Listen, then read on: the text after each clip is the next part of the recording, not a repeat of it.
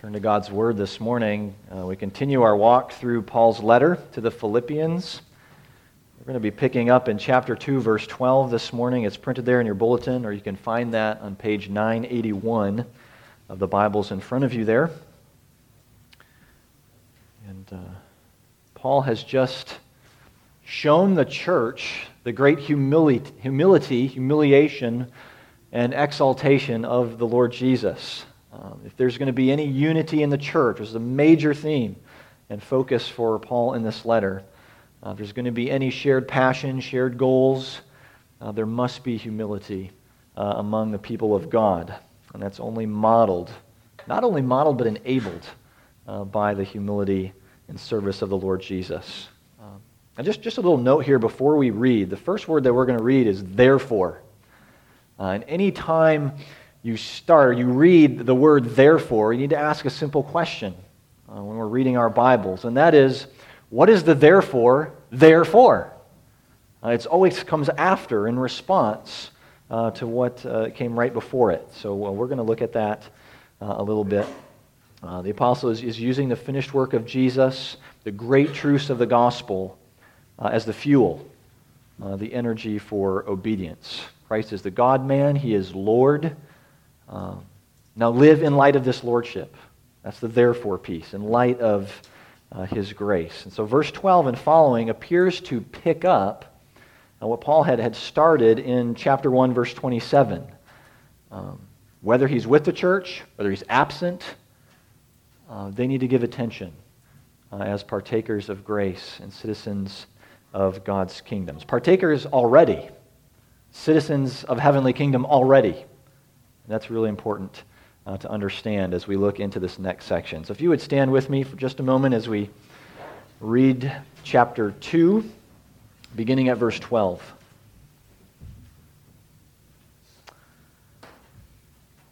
The apostle says, Therefore, my beloved, as you have always obeyed, so now, not only as in my presence, but much more in my absence, work out your salvation with fear and trembling. For it is God who works in you both to will and to work for his good pleasure. Do all things without grumbling or disputing, that you may be blameless and innocent, children of God without blemish in the midst of a crooked and twisted generation, among whom you shine as lights in the world, holding fast to the word of life, so that in the day of Christ I may be proud that I did not run in vain or labor in vain. Even if I am to be poured out as a drink offering, upon the sacrificial offering of your faith, I am glad and rejoice with you all. Likewise, you also should be glad and rejoice with me. This is God's word. Let's pray together. Lord God, we do thank you for the authority and the power of your word, uh, that you would show us your very character and your desire for us as your people through this word. Imprinted upon our hearts now, we ask. Uh, make us attentive while we listen. Uh, give your servant strength um, in speaking, uh, that your word may be heard clearly, uh, and that our faith would continue to grow as we follow you in obedience. We pray this in Christ's name. Amen. Received a text message from my dad this last week. Uh, he was at an open house breakfast sort of thing on, uh, on Monday, on Memorial Day, and he was with a good friend who was a little banged up uh, scratches on his face. He had a big shiner, I think, on one of his, on one of his eyes. And uh, I come to find out that this friend, someone I knew very well from growing up in that area, uh, he had been giving airplane rides the previous weekend and uh, to a group of, of, middle school students. So he had several students um, with him. And the airport that they were flying at had a pretty short runway. Uh, there's big trees and road on one end and a four lane highway on the other end. And so, to clear those obstacles safely, it, it made for a much smaller landing space. Uh, on one of his landings, um, just went right off the end of that runway. And uh, unfortunately, it was the last landing of the day um, uh, for him and for the rest of them. Um, but very, very competent, safe pilot. Uh, ended up uh, rolling off there, and, and now he has a great story to tell with the rest of of those students.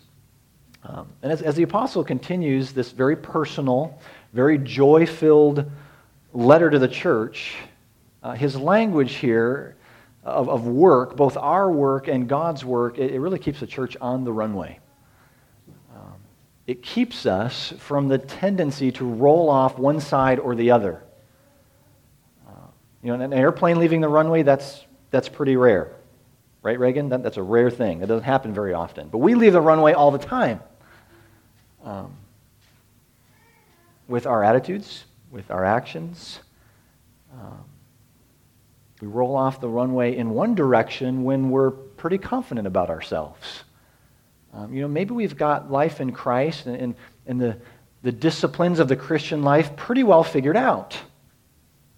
I think things are kind of clicking and, and we're learning, and others may be learning from us. And so we get pretty confident. Say, this is, this is working out. Um, that's one side of the ditch. And then there's, there's the other end, which says, you know, I, I can't do anything right. Um, I'm completely overwhelmed by my own weakness, by my own sin, again. And we're just tempted to say, well, I give up. You know, why even try? I'm just going to disappoint myself or be disappointed by, by someone else. Uh, I'm going to fail. And so that, that just overwhelms us. So I, uh, things are coming together. I'm, I'm, doing it all right, or I'm, I'm overwhelmed. I can't do anything right. Uh, work out your salvation with fear and trembling, for it is God who works in you. Paul's words here addresses both scenarios. Um, so we're going to ask several questions of this passage. The work of salvation, which is it? Is it our work or is it God's work? Uh, what does this work of salvation look like, and then why go through it? Go through with it. So those three questions: Which is it? What does it look like? And uh, why do it? So Paul continues his appeal to a church that he, he absolutely loves. Um, I think we recognize the, the power of this when, when instructing others or taking instruction ourselves. We're much more likely to listen uh, to those that we know love us and care about us. So Paul's love and, and concern for the church is underneath all of these words. That's out of his love for them uh, that he wants them to grow. Uh, think how important that is versus a church family, uh, within our own families. How important it is for others to know how much we, we love them and care about them before any expression of, of correction or concern in their lives or rebuke. I mean, we may desire unity in the church, we may pursue unity within the body of Christ, but if that is done apart from a relationship of trust and genuine concern, even in the normal times of life, then it's not going to go uh, very far. So, so Paul has built a trust with this church family that they have a very good reason uh, to listen uh, to him. So he says, obey, obey as much or more so in my absence as you would if I were present here in verse 12. Life and ministry goes on without the apostle. And it's not just stagnant. Okay, they are to grow in Christ, working out their salvation with as much intensity, as much discipline as before. Here's another important thought for us as we move into uh, this apparent contradiction of works. The work continues whether the elders are there or not ruling elder or teaching elder. Yeah, our, our teachers should be a great encouragement to us, they should be a great help to us in following the Lord as part of His church, but they are not essential for that work to continue. Uh, you know, the, the ministry of Trinity Fellowship Church, continuing long before I came, it will continue long after I'm gone, which I pray isn't for a while. Um, so we, we need to be, be careful lest we get so attached to a, to a personality or, or a program in the church that our spiritual condition actually hinges on that. Uh, our attachment is to Christ, it's His church. When all others leave, He is present, He is near and working. Uh, so that moves us nicely into uh, what many view here as a contradiction. Who is working? Uh, and, and this is an answer we have a hard time with uh, sometimes, maybe more than sometimes, because we are trained, even with the, with the rise of, of relative truth in our culture, we're trained to think in terms of either or. It's either this way or it's that way. And that, that's true for many things in life, but it's, uh, it's not true uh, for others uh, or decisions that we have to make. Are we, are we citizens of heaven or are we citizens of Arkansas or the United States? Well, the answer is not either or, it's both. Um, and that's what we have here. Um, it's a both answer in verses 12 and 13. What appears to be a contradiction is actually a beautiful cooperation between ourselves and the working of God. Paul does not say, work for your salvation with fear and trembling. The church is not earning salvation in any way. They're to work out uh, a salvation that is already there. Salvation is a gift of God's grace, it is His work. Uh, and the work of the church is a response to this gift. Uh, for it is by grace you have been saved through faith. And this is not your own doing, it is the gift of God, Paul says in Ephesians chapter 2. Uh, his whole instruction here hinges on the point that, that they're Christians already. They're not trying to get there through their good efforts. God works first, He initiates, He has to, for the dead to be made alive unto salvation. The work of the church, our works and deeds, is an outworking of what God already has already done and continues uh, to do in our lives. Um, so this fear and trembling that we read, not a fear of losing or gaining salvation, it's a, a submission, a reverence to God. Uh, who has graciously come to us, done a mighty work in us. Listen to the state of the church. This is in Acts chapter 9. This is right after Paul is converted, the very guy writing this letter. So the church throughout all Judea and Galilee and Samaria had peace and was being built up and walking in the fear of the Lord and in the comfort of the Holy Spirit, it multiplied. See, they weren't, they weren't fearful of Paul anymore. They were walking in, in the fear of the Lord, walking in humility before God, a reverent fear uh, that understands, understands the seriousness of life in Christ, the seriousness of what the church is called to in Christ. A God fearing people. You know, Christians used to be called that God fearing people. Maybe they still are, I'm just not hearing it. Are you hearing it? Um, and it could be because that, you know, that phrase has fallen out of usage. People don't know what that means or, anymore. Or they haven't heard of that. Or it could mean that there just aren't as many God fearing people in the church. Those who take seriously the, the call to discipleship and to submit all of life to Christ.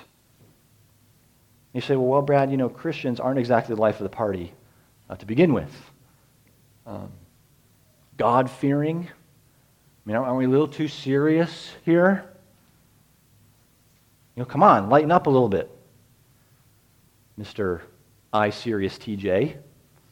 Uh, that's not my personality type, but it's close. Uh, God fearing, it's, it's not that we're, we're so serious we, we can't have fun and laugh. We, we don't take ourselves that seriously because we have an appropriate view of our own need and weakness. But holiness and lives before a holy God who says, Be perfect as I am perfect, that should get our attention. That should, that should keep our attention. Uh, God-fearers are, responding, they're working out the joy of their salvation. Uh, and, and that work is ongoing uh, for us and for uh, the Holy Spirit of God in us. Uh, so, in a very real sense, our, our salvation has three, three aspects to it. The, the Christian has been saved already. The Christian is being saved now and will be saved. So we've been, we've been justified before God. We are being sanctified, growing, and we will be glorified. So it's that middle piece that Paul is uh, focusing on here, in our, our sanctification, um, the ongoing work of God. Um, and it should be clear from this that it's not, it's not something we just sit back and, and let happen. I'm not just going to absorb holiness passively. Um, We won't automatically make wise and godly decisions uh, without training, without practice, uh, without life in the church. One commentator said it very simply God works in that we might work out. God works in that we might work out. We bear the fruit of obedience, keeping in step with the Holy Spirit. Galatians chapter 5. And here's, here's where we get some pushback in verse 13. You say, well, if God is working in me to, to will and to work, then what am I really doing? If this is His work, then why don't I, I do it? Don't I just sit back? Let Him do His thing in me. And again, this, this misses that answer, this both and part of it in response to God. We're not, we're not puppets on a string where God just moves us around despite of any will of our own. The Spirit of God energizes us. Uh, it, it persuades us, persuades our will and our desire, so that our desire is then to act upon what He is working in us. A beautiful cooperation. We respond and move to the movement and work of God in us. Um, so now we need to move on to the next question. But let, let me ask you this. Um, are, are you doing all that you can to work out your salvation with fear and trembling? Again, no, no summer breaks, no retirement in this. Use the summer months to, to stimulate a heart for Jesus desire to grow. And that, that always starts by, by taking a good hard look at the time we give to such things. The time you have in, in your Bible, the time that you're in worship, corporately and privately, the time you give to, to cultivating relationships uh, with others in the church have the same goal as you do uh, in working out their salvation.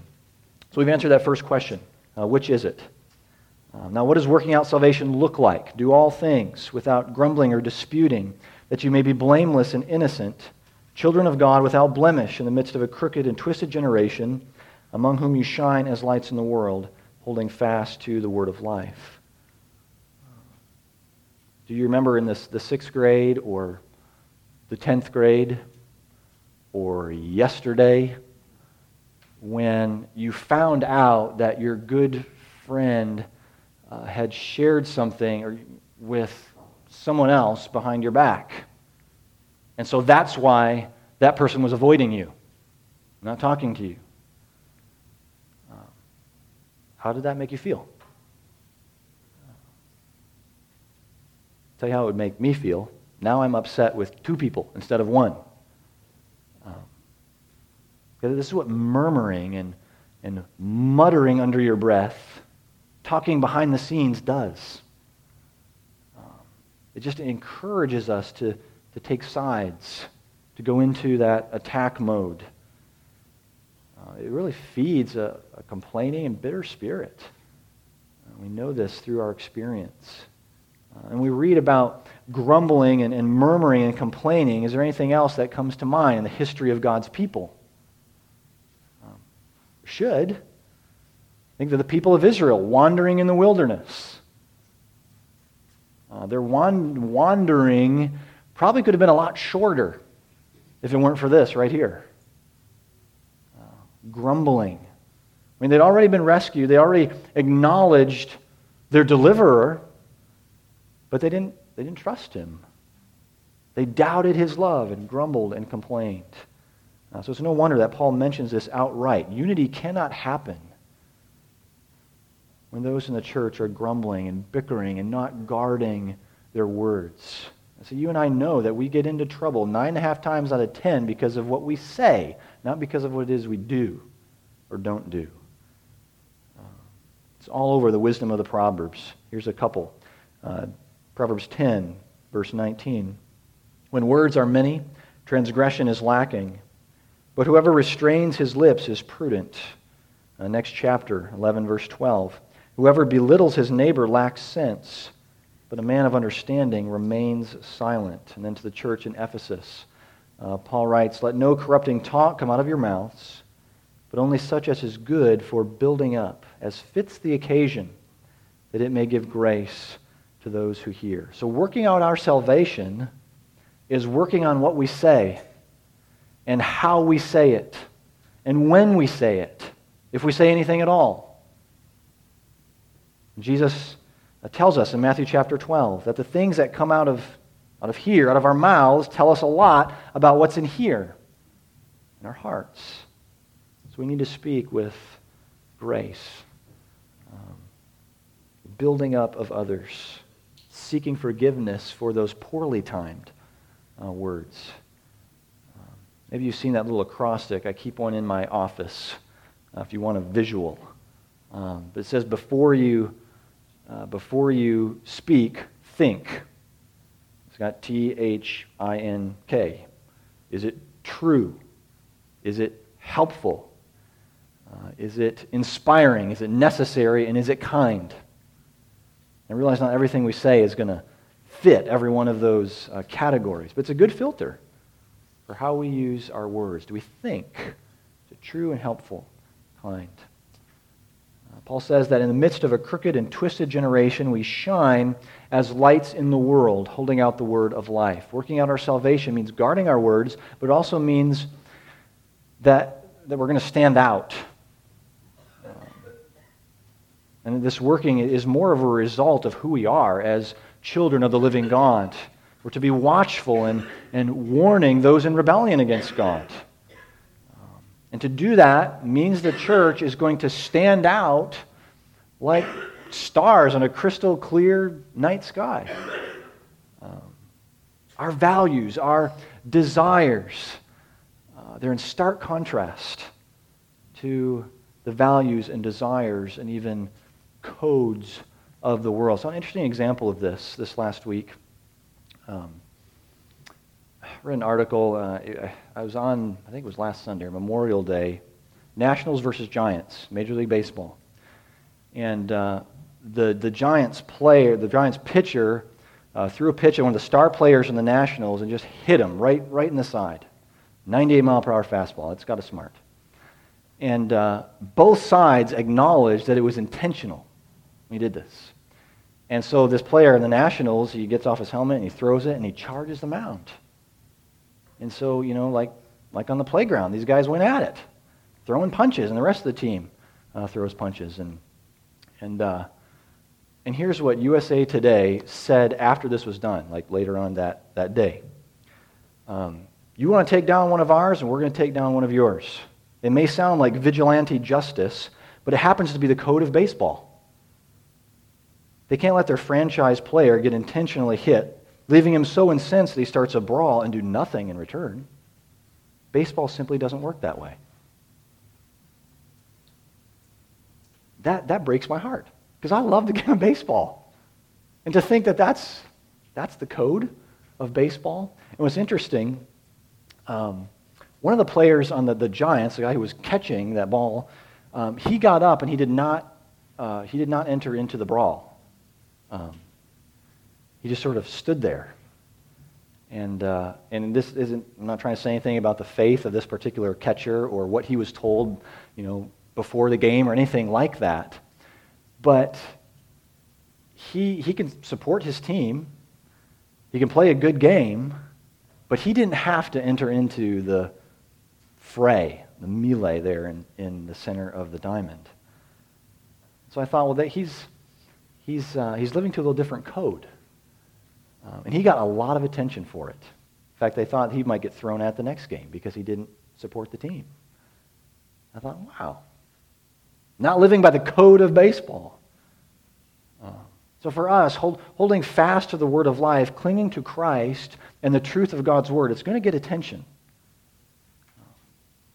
And it's not attention that we're, we're looking for or relishing in, but it's inevitable as we live as children of God. The Spirit of, of God in us exposes the hidden works of darkness around us. Do others see it? Do they have a better sense of who Jesus is, what God values by looking at us?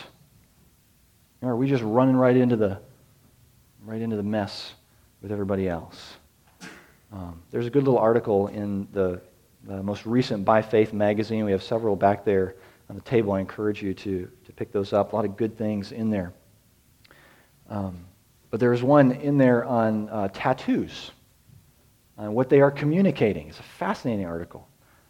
Um, there's probably a few tattoos in this room. Um, but kind of like social media on the skin, tattoos say so much about, uh, about what folks are, are, thinking about what's in the heart. Uh, our, our, beliefs and our, our, ideology is just painted on our bodies. Um, so ask people about their tattoos if they're in a you know, appropriately viewable place. Um, it's a great window into their lives, what's in their hearts. Maybe even a bridge to the gospel, very likely so. Uh, but in a very real sense, that the humility and the grace of, of God, a desire to, to see Jesus magnified as Lord, should be tattooed all over us. Not with ink. Okay, I'm not, I'm not encouraging to stain your bodies as a canvas, but in our demeanor, in our speech, uh, in our work, in our relationships. People see it, it stands out shining as lights in the world, holding fast to the word of life. Why, why do this? Um, Paul gives a, a couple of reasons here. Do all things without grumbling and complaining. Why? That you may be blameless and innocent, children of God without blemish. In our sanctification, in our working out of salvation uh, that's given to us by God, we show forth the beauty of God. We show forth the purity of Christ. The words Paul uses here, they have in mind a, a metal that is, uh, that is absolutely pure. There, there's nothing mixed in with it, no other alloys. So our obedience, our, our pursuit of holiness should be unmixed so that it's outside of criticism. Know, one of the most common accusations against Christians is what? They're, well, they're hypocrites. They're, they're two faced. They're, they're mixed in their motives and their purposes. Like this one day, like this another day. And so much of the time that's true. So it's only that the purity of Christ's sacrifice that we can pursue this, that we can pursue purity and blamelessness in the church. And it doesn't mean that we're without sin. In fact, it should be great motivation for us to confess our sin that we are weak, that we are in need of help. So to be, to be blameless means that there is nothing, nothing worthy of blame or nothing worthy of, of criticism. So when we confess and we're, we're genuine in our repentance, what we have said or what, we have done, it's no longer a target for criticism. Uh, you know, others may still criticize their own. But, but if we're repentant, innocent before God through the righteousness and purity of Christ, that, that, and then, we don't need to be fearful. Um, we're beyond criticism. That moves us into this, this final point. The apostle loves his church. Um, he's, he's very proud of them. Um, make your spiritual father proud through your obedience. That's what he's trying to convey here. He's encouraged. His life and, and labors are infused with joy and purpose as the church follows the Lord Jesus. Um, and we know by now in this letter that Paul's joy, it's not circumstantial. Uh, his joy is not in being successful according to the world's understanding of that. His joy is in fulfilling God's purpose. And that's the same joy that he desires for the church. So much so that he's willing to be poured out as a drink offering for the sake of the church. He's being drained.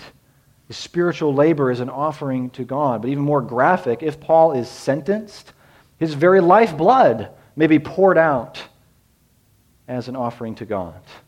In the Old Testament, you can use Numbers 4, verse 7, or Numbers uh, 28, verse 7 as a reference. Strong drink was poured out along with the sacrifice, these daily offerings. And so the, the sacrificial offering then is the faith and the work of the church.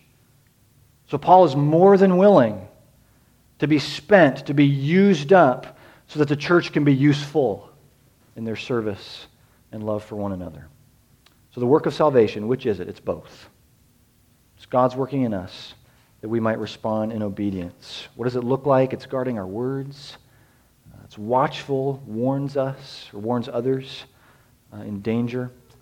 Um, and why go through with it? That we might be blameless before God, uh, before God and men, uh, enjoying that great cloud of witnesses uh, to his saving grace. See, it was the Lord Jesus who was the true and, and perfect Israelite. He didn't murmur. He didn't complain in the wilderness of his humanity.